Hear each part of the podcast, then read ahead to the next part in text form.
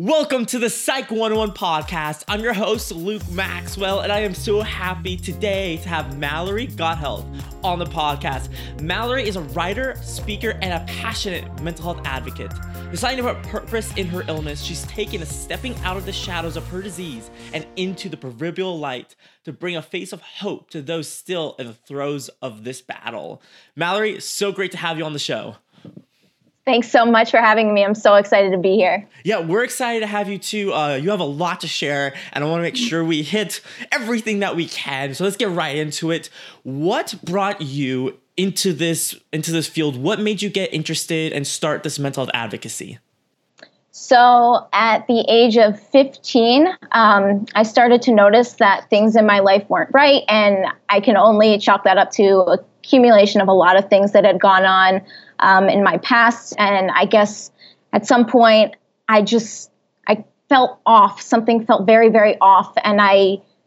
You know, as a teenager, you don't want to admit something's wrong. You just want to kind of keep trucking through. And so I did, but I kept feeling worse and it was a combination of sadness and anger and, and anxiety and these feelings that i didn't quite understand and at 15 with a lack of you know mental health education i had no idea what was going on so I kind of just kept sliding deeper into the darkness until I confided in a friend.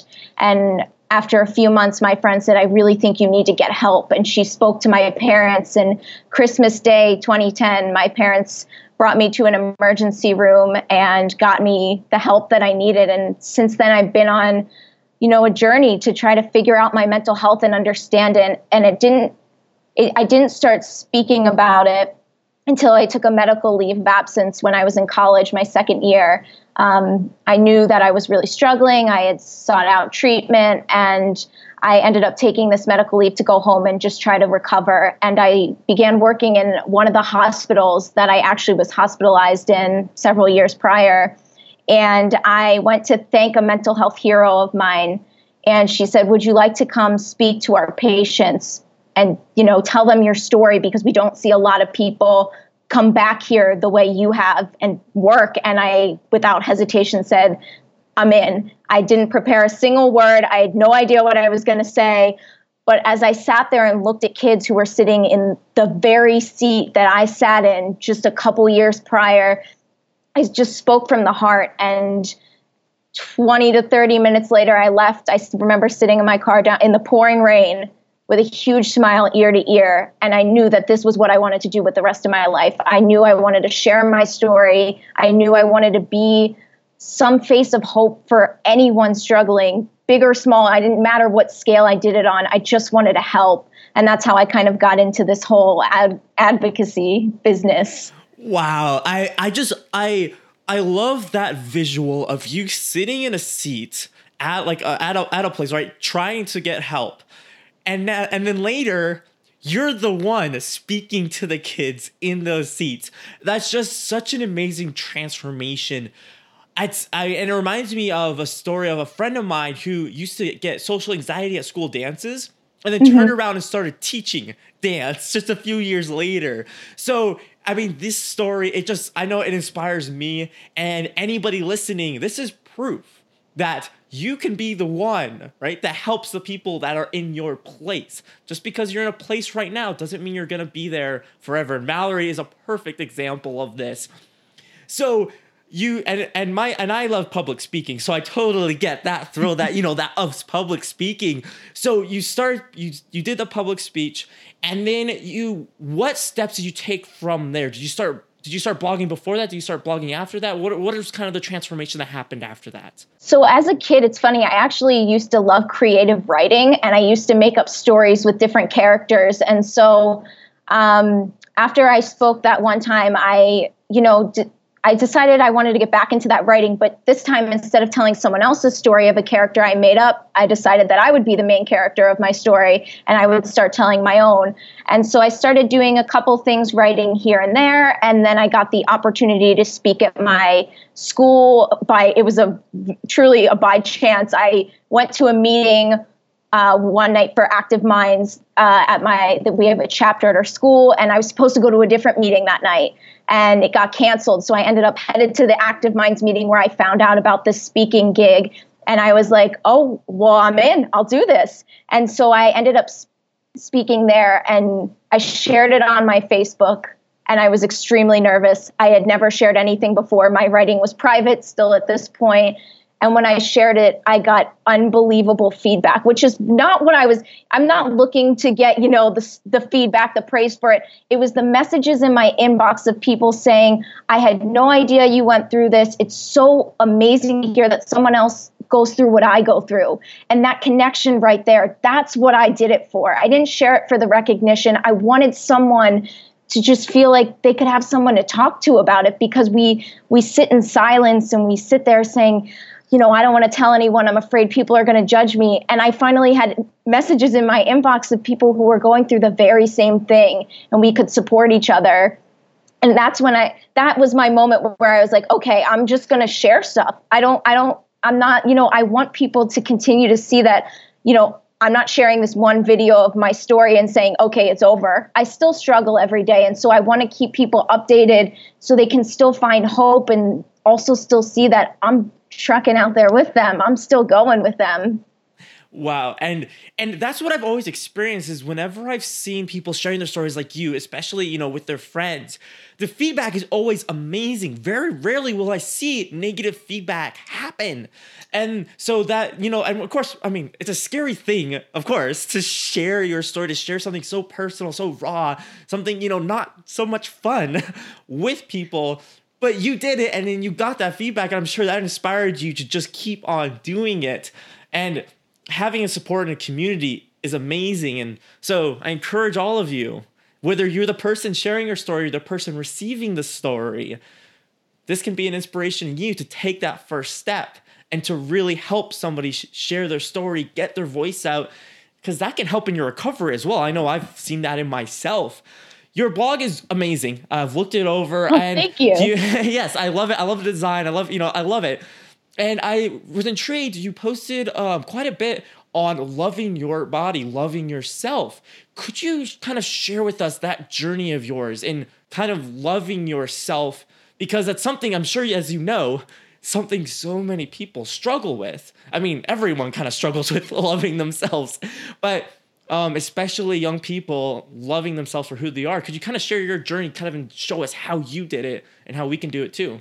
Absolutely. So I think in terms of body image, I struggled for a long time. At the age of nine, I had a doctor tell me I was overweight, and I became obsessive with that fact because as such a little kid, you you know, kids are brutally honest. So I was like, oh, other kids are going to start, you know, thinking I'm fat and they're going to bully me. And it, it indeed did happen a bit. And so I think for such a long time, I just kind of obsessed over my weight. I would hit the gym way too often. I would restrict what I was eating. I was calorie counting all all of it, you name it. And it went on for a really really long time, but I think one of the things I came to realize was I first of all, I am not a math person. I don't like numbers. So why was I obsessing over numbers? And one of the biggest things I think is that I had to let go of the scale. I had to stop thinking that a number was going to define me. My the way what I weigh the pounds none of it is relevant what what a certain weight is to me is not to the, another person and i think it's an arbitrary measure that society keeps having us stack ourselves up against and so i had to let go of weighing myself and when i did that i started to say okay so how else am i going to you know measure how i feel if i'm going to let up let go of this and so i started doing other things i started taking one of the silliest things I do is I take selfies of myself and I don't send them to anyone. I keep them so I can look at them and say, you know, you are beautiful just the way you are, no filter, no nothing. I look at myself and I I get to appreciate myself as a person. Like I have this incredible body that can go outside and run around and I'm so fortunate for that. I have hands that work so I can write and I have a mouth that can open and speak and I start to realize my body for what it is and not for a number. And I think that has been so crucial. I think also when, you know, I lived in a city, I lived in Boston and I would people watch a lot and I would just see people walk by and I'd be like, wow, that person's so beautiful. And they didn't necessarily meet our society standards of this is what beautiful is, this is the size that beautiful has to be, this is the color that beautiful has to be. And I realized that if I was going to not hold other people to society standards of beauty and I could see them as beautiful regardless of that, then why couldn't I see myself that way? And so I started, you know, taking how I felt about other people and the way I looked at other people and applying that to myself because I am a person too and I should matter to myself as well. I I love that. You just you basically just said like this doesn't matter. I'm not going to listen to this, which is fantastic because I mean I know I, I mean I've I've experienced this a lot with you know people I've talked to about you know calorie counting and being very like too much. It was it's too much. Careful about your weight. And I love that what you said is that I to paraphrase I did I wouldn't hold other people to this standard. Why would I hold myself to this standard? And I and I love that visual because that's a very honest, realistic approach. Is that if you're struggling with your body weight, if you're struggling with your self image, ask yourself, what if your friend was doing this? What if your friend was acting this way, starving themselves, doing being unhealthy? Would you be supportive of that? Would you encourage them to keep doing that? And that's not, absolutely not. Yep. Yeah, and no one would do that. Like that doesn't make it. It wouldn't make sense to encourage your friend to do that because you know it doesn't look healthy. Well, why would you do that for yourself? And that's Absolutely. a very interesting approach. I haven't really used that approach a whole lot, um, but I will definitely keep that in mind uh, when I'm speaking to people suffering from this more. So when we're looking at people, you know, suffering suffering from body image, just that that whole area, of eating disorders, what advice, what just what steps would you advise someone going through that right now? I think one of the biggest things is self talk. I think, especially with mental illness, we have illnesses that like to speak to us and tell us negative things about ourselves whether we do it consciously or unconsciously, we internalize negativity and it's of no fault of our own. It's just something that's a part of our illness. So, one of the things that I still struggle with, but I definitely uh, work on is self talk.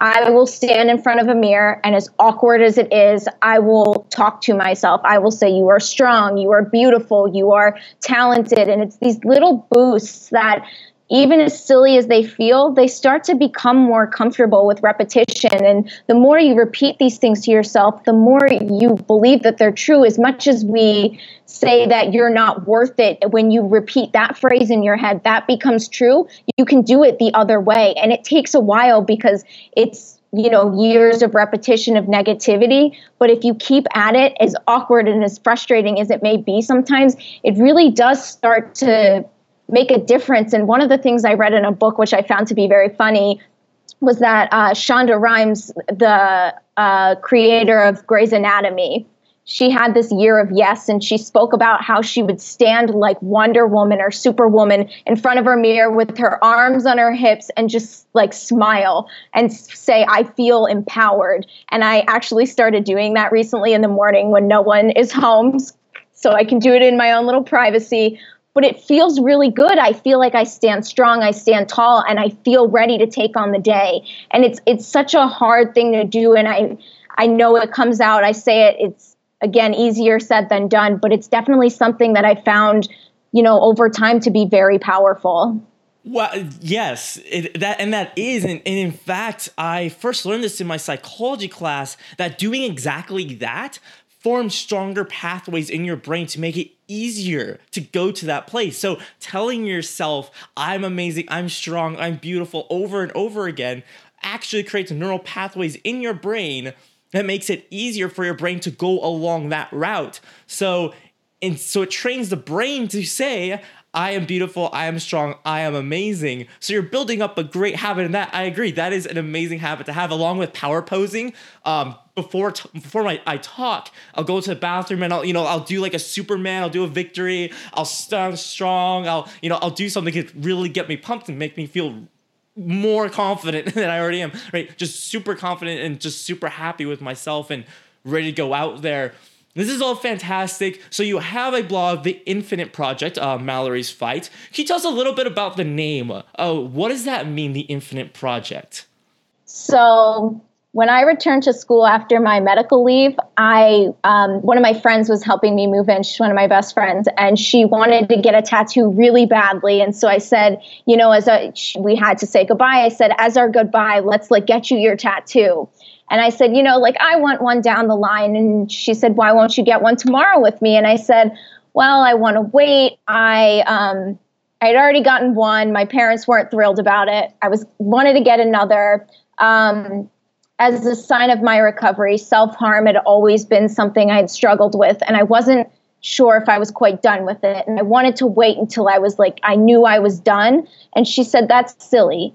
You should say, I want to start my recovery today. Don't say, I want to start it tomorrow. Say, I want to start today. Get this tattoo and say, You want to start today. And I was like, I love that, but I have no idea what I want to get. And she goes into a book, and it's Perks of Being a Wallflower. And she says, this is the one I want you to get. And she points at that quote where they're driving under the overpass and he, you know, sticks his head out of the the car and he just takes in the air. And it and I believe he's the quote is actually uh, and in that moment we were infinite. And so I kind of adapted that to myself. And in that moment I felt infinite. And that word infinite really really resonated with me. This idea that you know, there are so many possibilities in life. And when I'm struggling, everything seems so black and white, so finite, and that my life, you know, could end at any moment. And I don't want that to be the case. Infinity embodies everything that's opposite of that. It embodies this idea that your life can keep going, you can keep growing. There's no cap on your potential, on the direction that your life could go in. And I thought that was the perfect word to inspire change and growth and hope and it's something that you can keep pushing for there's no end to it because it is ongoing ever ever going and so that was kind of the word that i clung to in my own recovery and i thought others might be able to resonate with that as well wow i've never i've never thought about that before I just the in word infinite. It's a purely mathematical term to me. Um, it, but hearing it in this way, I mean, it's just like it's just like a revelation. My mind's all of a sudden like making new connection, thinking wow, that's that's that's really interesting. I'm trying to like I'm processing it right now as I'm trying to speak. That's yeah, so it's amazing. So you have an amazing blog. Um, I love it. The link to her blog and her social will be in the show notes at the psych101podcast.com. And just I want to leave you with this quote is be be infinite. Um, that's it, it can mean I guess it can mean whatever you want it to mean. Um, but I love your explanation, Mallory. Thank you so much for being on the show, sharing so much great info everyone please check out her blog check out her social. That's where i connected with her and that's where i hope you'll connect with her as well. You've been listening to the psych 101 podcast. I'm your host luke maxwell chatting chatting with mallory from the infinite project. Um, link again links will be in the show notes at the psych 101 podcast.com thank you so much mallory for being on the show and as always be unashamed and stay unashamed